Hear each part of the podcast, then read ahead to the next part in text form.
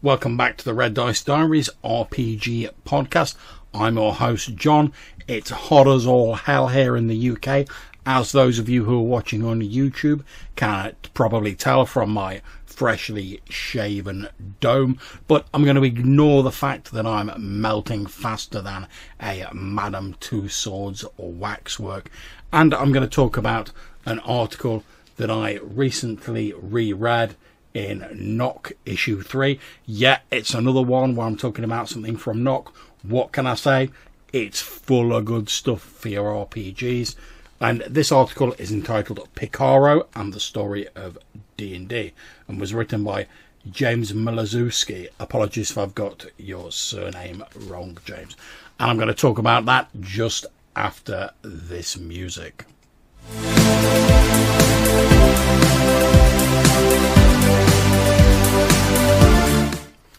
Okay, so this article has raised some good points that really hit home to the heart of some of the things I love about traditional or old school, if you want to call it that, D&D. So I'm going to talk about it a little bit now.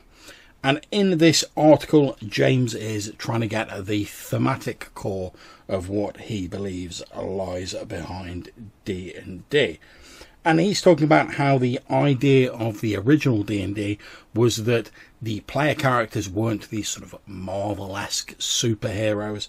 They were these sort of ne'er-do-wells, these vagabonds, these people who were often, I suppose, if you look at it in a way, quite ugly people, you know, only a, a few steps above the muck of the common rogues, if you will although probably thieves is more like it.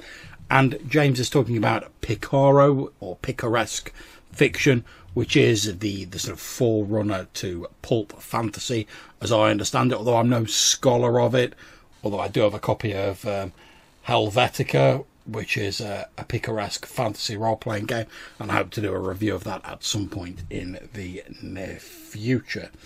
And James lists out what he believes to be some of the common elements that sort of underscore the idea of pulp fantasy stories. And these are the protagonists are rogues, generally of low station. Upper class society, or society in general, is pretty much corrupt. The uh, protagonists pursue personal betterment rather than more noble pursuits, because they live in this corrupted society. Despite this, they sometimes achieve noble or at least broadly beneficial goals in pursuit of personal betterment. The world is generally humanocentric, with non humans relegated to the margins, if they're there at all, and magic is at best unreliable and at worst downright dangerous, if not morally dubious.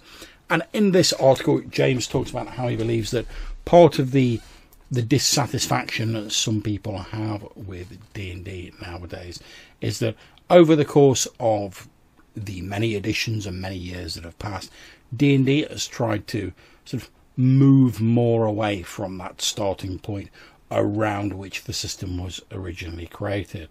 And James believes that part of people's dissatisfaction with D and D and so like you know the need to move on to other games and stuff like that is that people are effectively trying to make the game into something that it's not and it never was intended to be.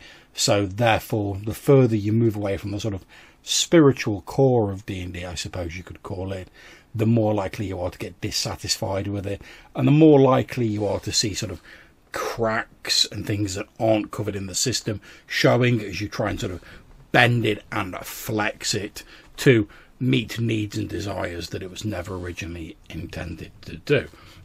And I think this is a very valid point. After all, if you look at sort of BX D&D, where, you know, people... And, and I'm not going to bang on for ages about, you know, rolling 3d6 straight down the line and only having two hit points at first level and stuff like that.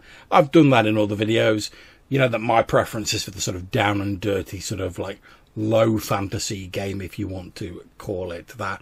But I do firmly believe that if you look at BX D&D as opposed to 5th edition D&D, they're courting very different audiences.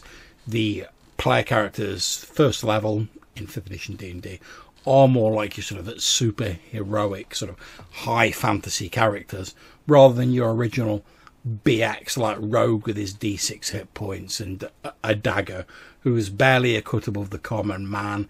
He's got some nefarious schemes and a will to use his dagger to stick in someone's back.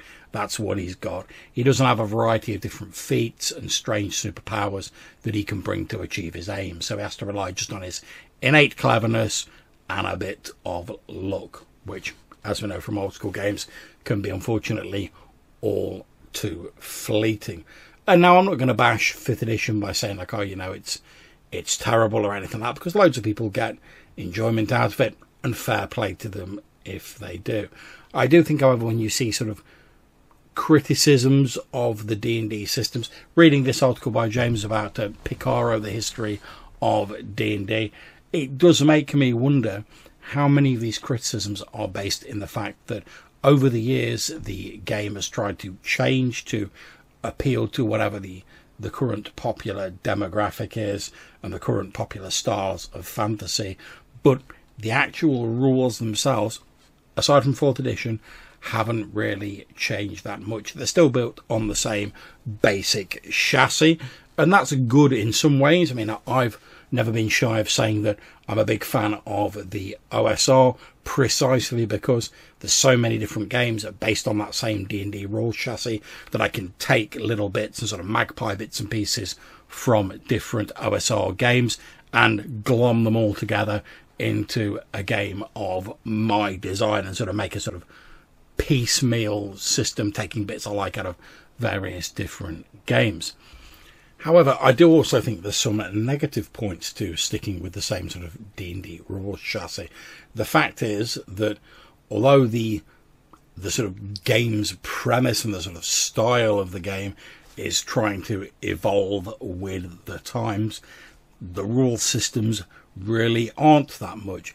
The basic chassis is still there, a few things have been tweaked, a load of stuff's been piled on the top. Now, I'm not saying there haven't been a few sort of innovations here and there, but by and large, it's been softly, softly catchy monkey, basically.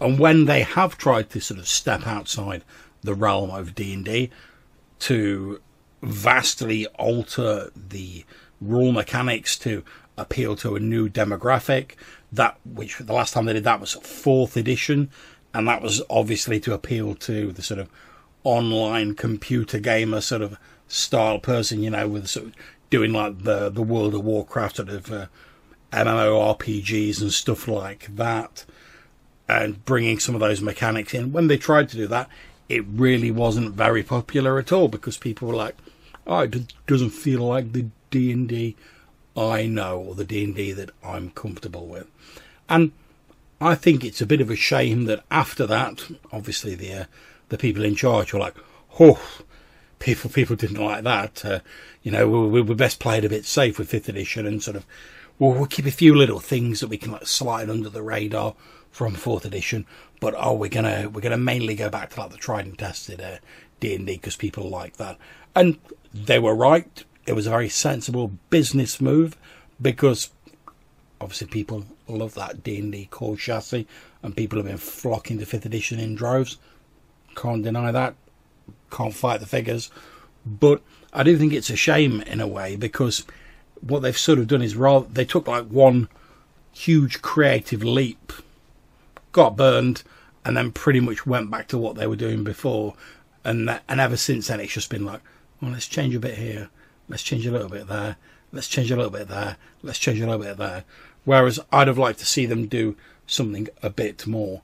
And I think, to be honest, as I've been reading this article by uh, James in Knock 3, I think that what they'd probably really benefit for from would be sitting down, looking at the sort of core demographic they're appealing to, what sort of games they want to play with the system, what sort of games they're already playing with the system, and going, all right, okay, well, how can we make a set of rules that is going to let them play that sort of game better and more easily?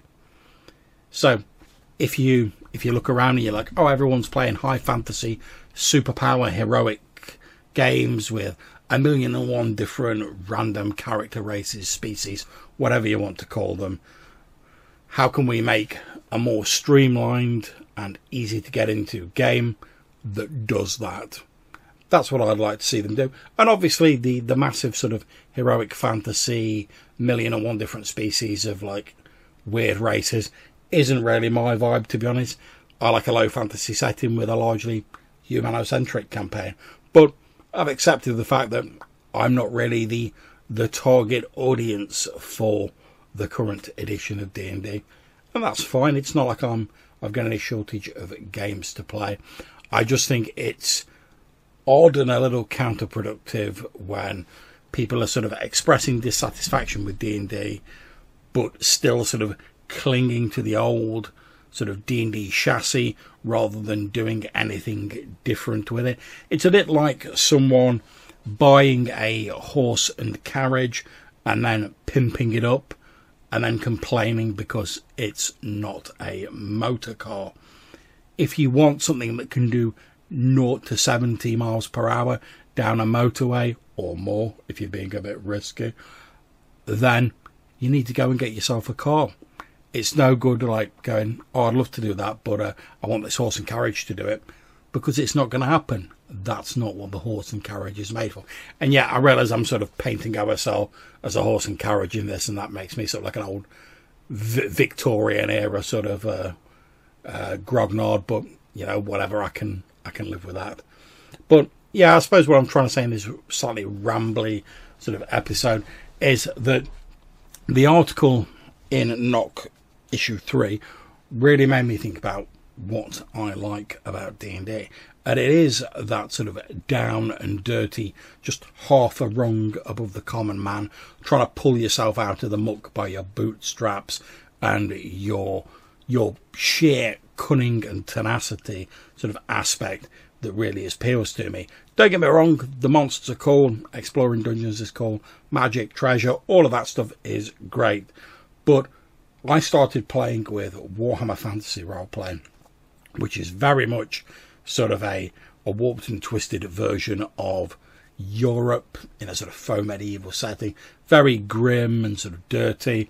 Then one of my favourite OSR settings is the Midderlands by Glynn Seal, Monkey Blood Design, and again that's a sort of down and dirty Blackadder, at Blackadder esque, if I can put my teeth in, version of the British Isles, and I really love that. So it's no surprise that I vastly prefer that picaresque version of D&D, if you want to call it that. And I think that's why I've gravitated towards the older versions of D&D, rather than the sort of like Marvel-esque sort of newer versions of D&D. And that's not to say I've not played D&D 5th edition. I have, and I've enjoyed it, but it's not really my speed. But as I say, I'm not really the target demographic for the current edition of D&D, and I suspect I won't be for the future ones.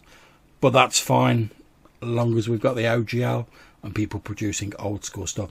That's great. However, I would like to see the the future creators of future versions of D&D just be a little bit more courageous and a little bit with their rules changes and stuff like that and a little bit more willing to acknowledge that if the games that people are playing have fundamentally changed, then maybe they need to sort of push that envelope a bit further to deliver a game that's really sort of providing what their current target demographic wants.